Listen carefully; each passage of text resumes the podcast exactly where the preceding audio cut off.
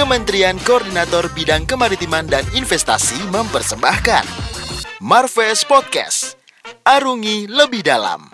Halo tim Marves, uh, kembali lagi bersama saya Murti Ali di Lingga di sini. Uh, podcast Marves kali ini sedikit spesial karena kita langsung datang dari Jakarta ke Jambi.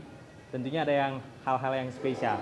Uh, untuk episode kali ini uh, sangat menarik saya rasa uh, karena masih dalam rangka peringatan uh, Hari Maritim Nasional yang dibalut dengan kegiatan Bulan Literasi Maritim yang diinisiasi oleh Kemenko Maritim dan Investasi.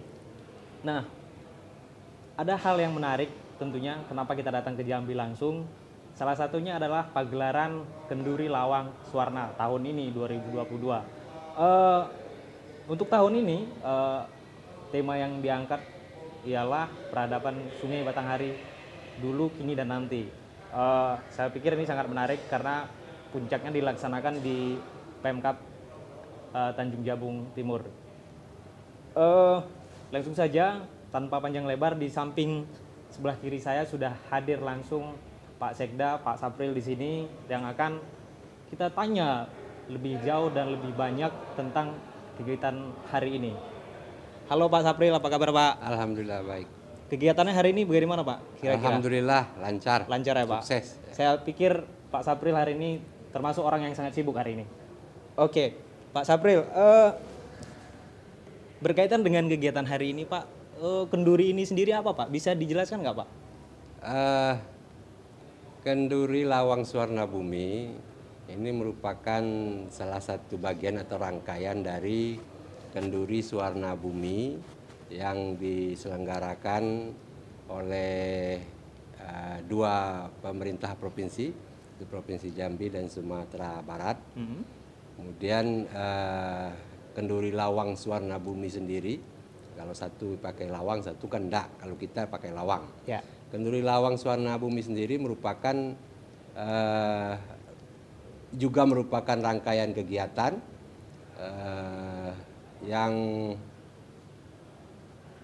apa yang bertujuan untuk e, merangkai kembali, menyatukan kembali sekaligus mensosialisasikan e, peradaban seluruh daerah yang berada di daerah aliran Sungai Batanghari. Mm. Jadi kita juga e, beberapa rangkaian kegiatan yang kita laksanakan di event Kenduri Lawang Suwarna Bumi ini di Provinsi Jambi seperti di Tebo, kemudian uh, kemudian di Muara Jambi ada Kenduri Kampung Senaung mm-hmm. dan puncaknya untuk peringatan uh, untuk apa Kenduri Suwarna Bumi ini puncaknya kita alhamdulillah dipercaya sebagai uh, puncak acara kegiatan uh, apa uh, kenduri suwarna bumi gitu. Iya. Yang kita kemas dengan kenduri lawang suwarna bumi. Oke. Nah, kalau untuk pelaksanaan sendiri Pak, ini apakah menjadi tahun pertama atau bagaimana Pak? Kalau di Tanjung Jabung Timur, mm -hmm. di Provinsi Jambi, ini baru uh, yang pertama, pertama, mm -hmm. perdana kita laksanakan. Mm -hmm.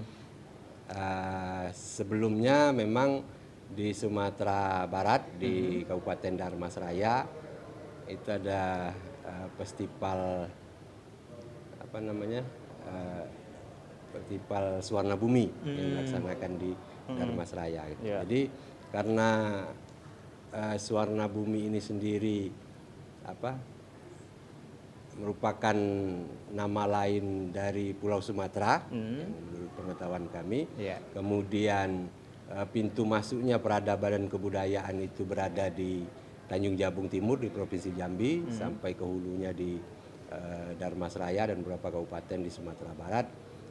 Uh, ini juga suatu upaya kita untuk menyatukan kembali uh, peradaban kebudayaan akuatik hmm. di sepanjang uh, daerah aliran Sungai Batanghari. Hmm. hmm, hmm. Oke, kalau untuk kegiatan Keduri Lawangi sendiri Pak, itu kegiatannya apa aja Pak? Kita um, mau ngapain aja di situ oh, Pak? Ya. Kegiatan kita, itu? Kenduri Lawang Suwarna Bumi ini kebetulan kita ada uh, apa namanya eh, beberapa kegiatan atau event budaya seperti Festival Sumbun yang sudah beberapa kali kita laksanakan, kemudian eh, Mandi Sapar. Nah itu kita rangkai di dalam kegiatan eh, festival eh, dalam kegiatan Kenduri Lawang Suara Bumi ini men- menjadi satu kegiatan. Dan di samping itu, di samping kita menggabungkan beberapa kegiatan event budaya tadi, kita juga eh, melaksanakan atau mengadakan eh, seminar. Kemudian terakhir ke- eh, kemarin sebelum Hamin satu hari Minggu kemarin kita melaksanakan musyawarah kerapatan negeri. Hmm. Jadi tujuan dari kegiatan musyawarah kerapatan negeri ini ya untuk menyamakan persepsi seluruh masyarakat, para budayawan, para peng- penggiat sosial, mahasiswa dan juga para pemangku kepentingan seprovinsi Jambi untuk sama-sama bersepakat melestarikan atau mengembalikan kejayaan Sungai Batanghari seperti tempo dulu gitu. Sebagai sumber kehidupan, sebagai uh, urat nadi perekonomian, kemudian sebagai uh, jalur transportasi utama di uh, Provinsi Jambi khususnya. Oke, kalau untuk tujuannya sendiri Pak pelaksanaan kegiatan ini kan ini kan melibatkan banyak stakeholder nih Pak, Iya. masyarakat, pegiat segala macam, Iya. Eh, banyak lah lini yang dilibatkan. Kalau untuk tujuannya sendiri seperti apa Pak? Apa yang ingin dicapai dengan kegiatan ini? Kakek bisa jadi tidak? Ya, saya buka dulu. Untuk mengingat ya Eh, ya tadi sebagaimana kita sampaikan di awal, ya karena Kenduri Lawang Suwarna Bumi ini merupakan rangkaian dari kegiatan Suwarna Bumi, yang tentunya tujuan kita adalah untuk menghimpun kalau bahasa bahasa apa bahasa adatnya menghimpun yang terserak menjemput yang tinggal. Artinya Iya. Eh, kalau selama ini eh, masyarakat mungkin sebagian eh, belum tahu atau tidak menyadari bahwa eh, apa, budaya peradaban di di daerah aliran Sungai Batanghari ini merupakan bagian dari peradaban eh, dan ke, dan kebudayaan Indonesia khususnya di provinsi Jambi. Jadi kita ingin mengembalikan, ingin me- menyadarkan, ingin mengingatkan kembali masyarakat Jambi bahwa akan arti pentingnya keberadaan Sungai Batanghari tadi. Nah, jadi sebagai eh, ya pusat peradaban dari hilir, pintu masuk ke Pulau Sumatera dulunya ya melalui eh, Kuala Jambi tempat kita kampung laut tadi tempat kita melaksanakan eh, pun- eh, kegiatan puncak tadi Nah, sampailah dia ke hulu eh, Sungai Batanghari gitu. Oke, oke. Dan itu mungkin menjadi alasan juga ya pemilihan dari temanya tadi ya Pak ya. Eh, Sungai Batanghari, peradaban, su- peradaban Sungai Mat- eh, Batanghari Ya. dulu, kini dan nanti ya Pak. Ya, Ya. jadi itu merupakan eh, alasan kita kenapa kita mengambil tema itu. Ya. Karena ya mungkin sebagian eh, apa eh, khususnya para penggiat budaya, sejarawan mungkin kan Ya. eh, apa mengetahui atau telah telah ya telah memahami eh, keberadaan Sungai Batanghari di Provinsi Jambi. Kan gitu. Jadi eh, ya harapan kita eh, untuk untuk saat ini untuk kini tadi maksudnya Ya. ya agar Sungai Batanghari ini dikembalikan eh, pu, apa eh, peranannya Iya. sebagai eh, sumber penghidupan tadi, kemudian sumber apa urat nadi perekonomian, kemudian juga sebagai apa pintu masuknya peradaban dan kebudayaan eh, di Pulau Sumatera. gitu. Oke, ya Pak. Tadi kan Bapak sudah bercerita ini kan bagian dari rangkaian dan hari ini menjadi puncak. Kalau Bapak melihat seperti apa nih Pak antusiasme dan ya partisipasi masyarakat khususnya untuk kegiatan kita Pak? Ya alhamdulillah eh, kegiatan kita ini mungkin diuntungkan dengan situasi mungkin ya. Ya. Ya, karena apa? Kita dua tahun Nah, eh, selama pandemi kita memang nol, Nol. Anu, untuk seluruh kegiatan kebudayaan, Ya. kemudian kegiatan sosial kemasyarakatan dan kegiatan seremonial lainnya memang kita eh, kita apa? Vakum begitu ya, ya, Pak? kita kita nolkan gitu. Kita Ah, tidak ah, ah. merekomendasikan kegiatan-kegiatan Iya. yang melibatkan masyarakat gitu Iya. kan.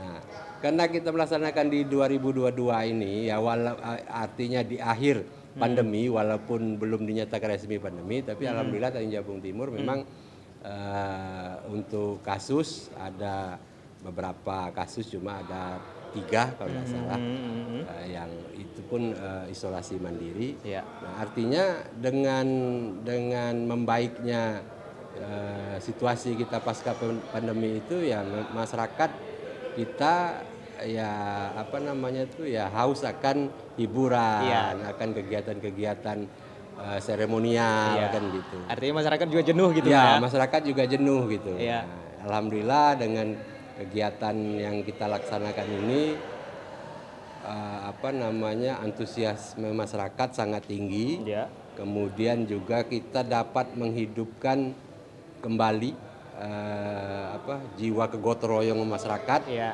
Yang mana mungkin kalau Mas datang Hamin tiga aja atau Hamin lima itu eh, kental sekali ya, Kebersamaannya ya, Pak? kebersamaan masyarakat itu bahu membahu memang.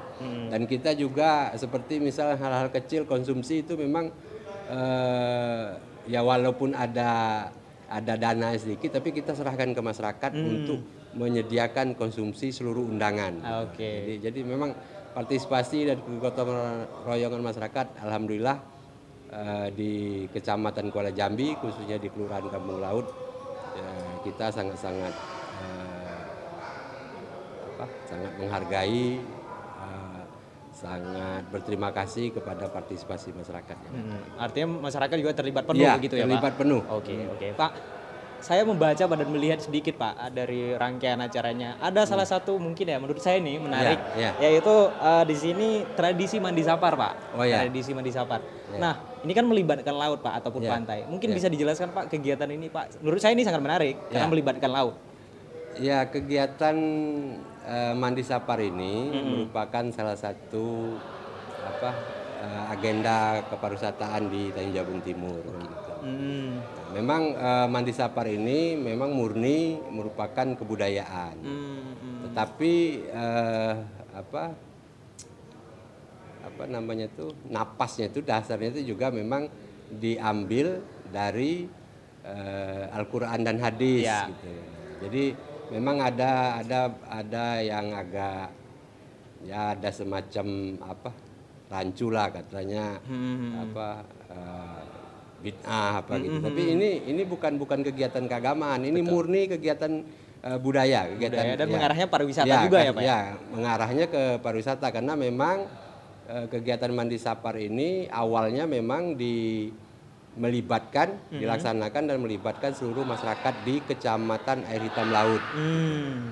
Nah, karena kegiatan ini ya rutin dilaksanakan oleh masyarakat, Mhm. yang inilah yang kita eh, jadikan sebagai salah satu agenda eh, kepariwisataan di eh, Tanjung Jabung Timur. Mhm. Dan kebetulan juga lokasi acara itu harus melalui eh, Desa Sungai Benuh. Hmm. Nah, yang mana Desa Sungai Benuh ini merupakan apa tempat pantainya tempat transitnya burung migran. Hmm. Nah, jadi memang eh, ada poten kita melihat ada potensi-potensi pariwisata yang dapat kita kembangkan. Hmm, oke. Oke, Pak. Selain itu, Pak, kira-kira eh, selain eh, tradisi mandi sapar ini untuk ke maritim dari laut khususnya, Pak. eh, Ya. ada upaya-upaya lain, Pak, untuk mengembangkan pariwisata mungkin misalnya, Pak?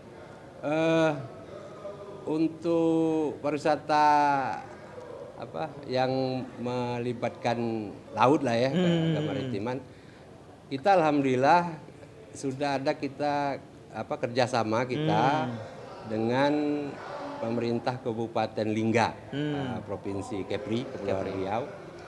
Itu kerjasama pengelolaan eh, salah satu pulau karena dia dia terdiri dari provinsinya terdiri dari beberapa pulau eh, ratusan pulau. Jadi salah satu pulau yang dekat ke wilayah Tanjung Jabung Timur Provinsi Jambi ini itu kita apa bekerja sama untuk pengelolaan eh, potensi wisatanya situ. Dan alhamdulillah ini sudah berjalan walaupun eh, masih Berproses begitu ya, ya, Pak? masih melibatkan wisatawan lokal. Hmm, oke, oke. Tapi alhamdulillah lancar. Lancar, Ya, Tapi memang eh, kegiatannya apa terbatas pada hari libur, Hmm, hari-hari besar gitu.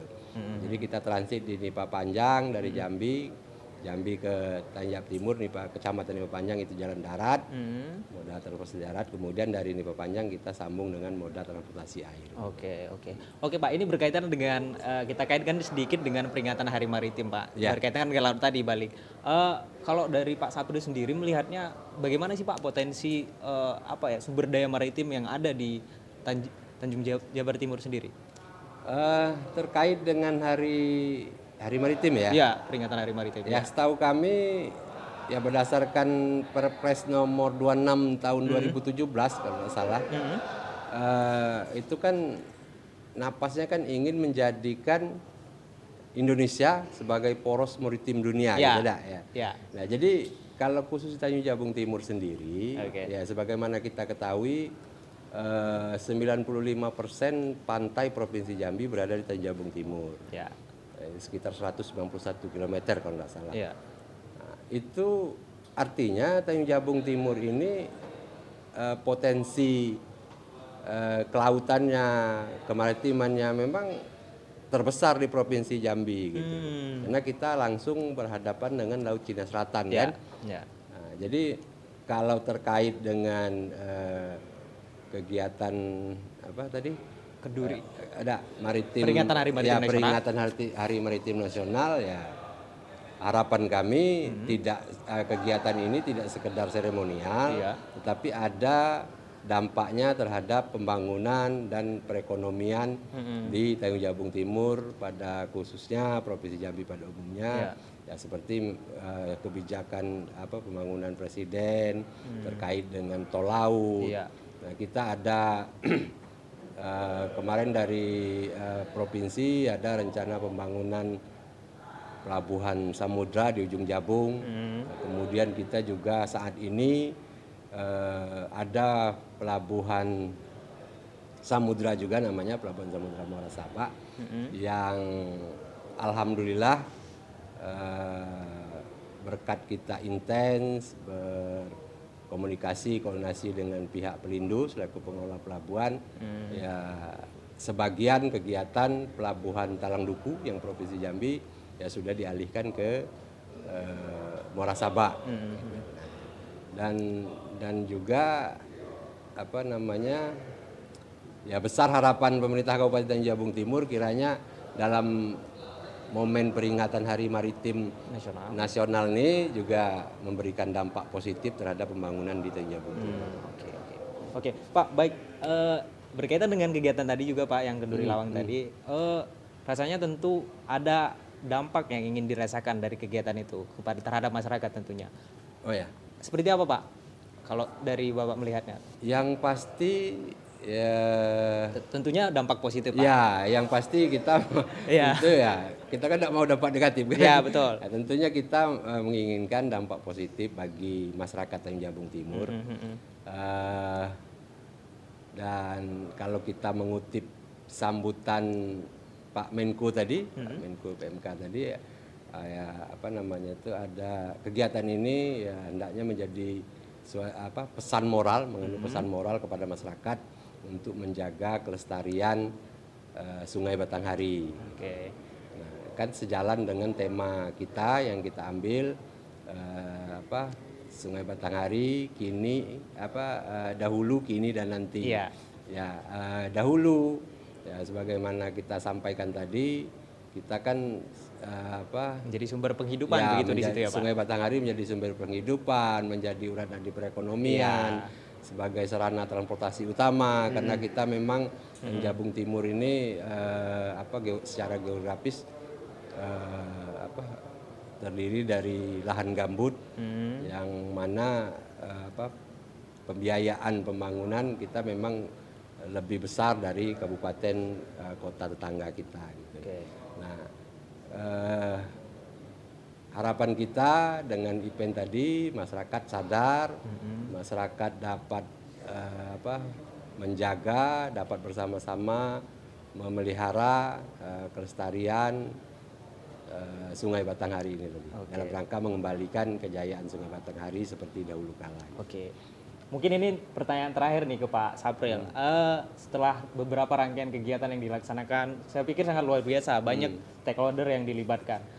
Satu poin Pak, mungkin apa yang ingin disampaikan kepada masyarakat, khususnya di daerah kita sendiri Pak, untuk ya mungkin mengembangkan potensi yang ada ataupun menjaga kelestarian sungai misalnya. Ya. Ya, jadi mungkin saya tambahkan dulu sedikit tadi dari yang yang yang apa namanya itu harapan kita dengan kegiatan ini. Hmm. Kemudian ya, upaya yang ingin kita capai. Mm-mm. Ya, sebagaimana kita ketahui bahwa eh, Provinsi Jambi kan kemarin dari rilis eh, inflasinya tertinggi se-Indonesia. Ya. Kemudian kabupaten kota juga diminta mengambil atau eh, apa mengadakan kegiatan-kegiatan yang yang apa yang berdampak dalam penurunan eh, inflasi tadi. Iya. Nah, kita dengan kegiatan ini eh, tadi kan kita juga saksikan ada bantuan dari pemerintah yang disampaikan oleh Bapak Menteri untuk UMKM, kemudian untuk pendidikan, untuk anak sekolah kan, Iya. eh, kelengkapan sekolah ya pakaian, eh, tas, buku tulis, dan kemudian juga untuk apa namanya itu eh, beberapa bantuan tadi yang yang yang menurut hemat kami dan sesuai dengan harapan kita ini dapat me- merangsang menumbuhkan kembali eh, apa geliat perekonomian di Tanjung Jabung Timur. Nah kemudian eh, harapan kita ya kepada seluruh masyarakat eh, Tanjung Jabung Timur khususnya ya, agar menjadikan momen eh, kegiatan ini sebagai momentum untuk eh, memeli- melihara kelestarian eh, Sungai Batanghari sebagai sumber penghidupan masyarakat, kemudian sebagai eh, alat transportasi tadi, ya, sebagai nadi perekonomian tentunya, sehingga eh, masyarakat dapat maksimal memanfaatkan seluruh sumber daya yang ada di Sungai Batanghari Ya. dalam rangka perbaikan ya, perekonomian masyarakat. Oke, baik. Nah, kemudian juga kepada pemerintah ya, sejalan dengan kegiatan Hari Maritim Nasional tadi ya, dan kemudian geografis Tanjung Jabung Timur yang apa garis pantai terpanjang Provinsi Jambi di Tanjung Jabung Timur ya tentunya kebijakan-kebijakan terkait dengan pembangunan eh, eh, masyarakat nelayan kemudian eh, pesisir ya tentunya Tanjung Jabung Timur dapat diberikan porsi yang lebih besar dari kabupaten yang tidak mempunyai pantai. Iya, oke, oke. Baik, terima kasih Pak Sapril. Mungkin itu tadi pertanyaan terakhir untuk Pak Sapril untuk bincang kita hari ini tim Marpes pada podcast hari ini. Saya pikir masih banyak sebenarnya eh, apa informasi ataupun eh, wawasan yang bisa kita gali dengan Pak Sapril dengan kegiatan ini. Tapi berhubung karena kita terbatas soal waktu dan di podcast kali, kali ini kita akhiri sampai di sini tim Marpes dan tentunya buat tim Marpes semua jangan sampai kelewat nantikan episode-episode berikutnya. Sekian, terima kasih. Kementerian Koordinator Bidang Kemaritiman dan Investasi mempersembahkan Marves Podcast. Arungi lebih dalam.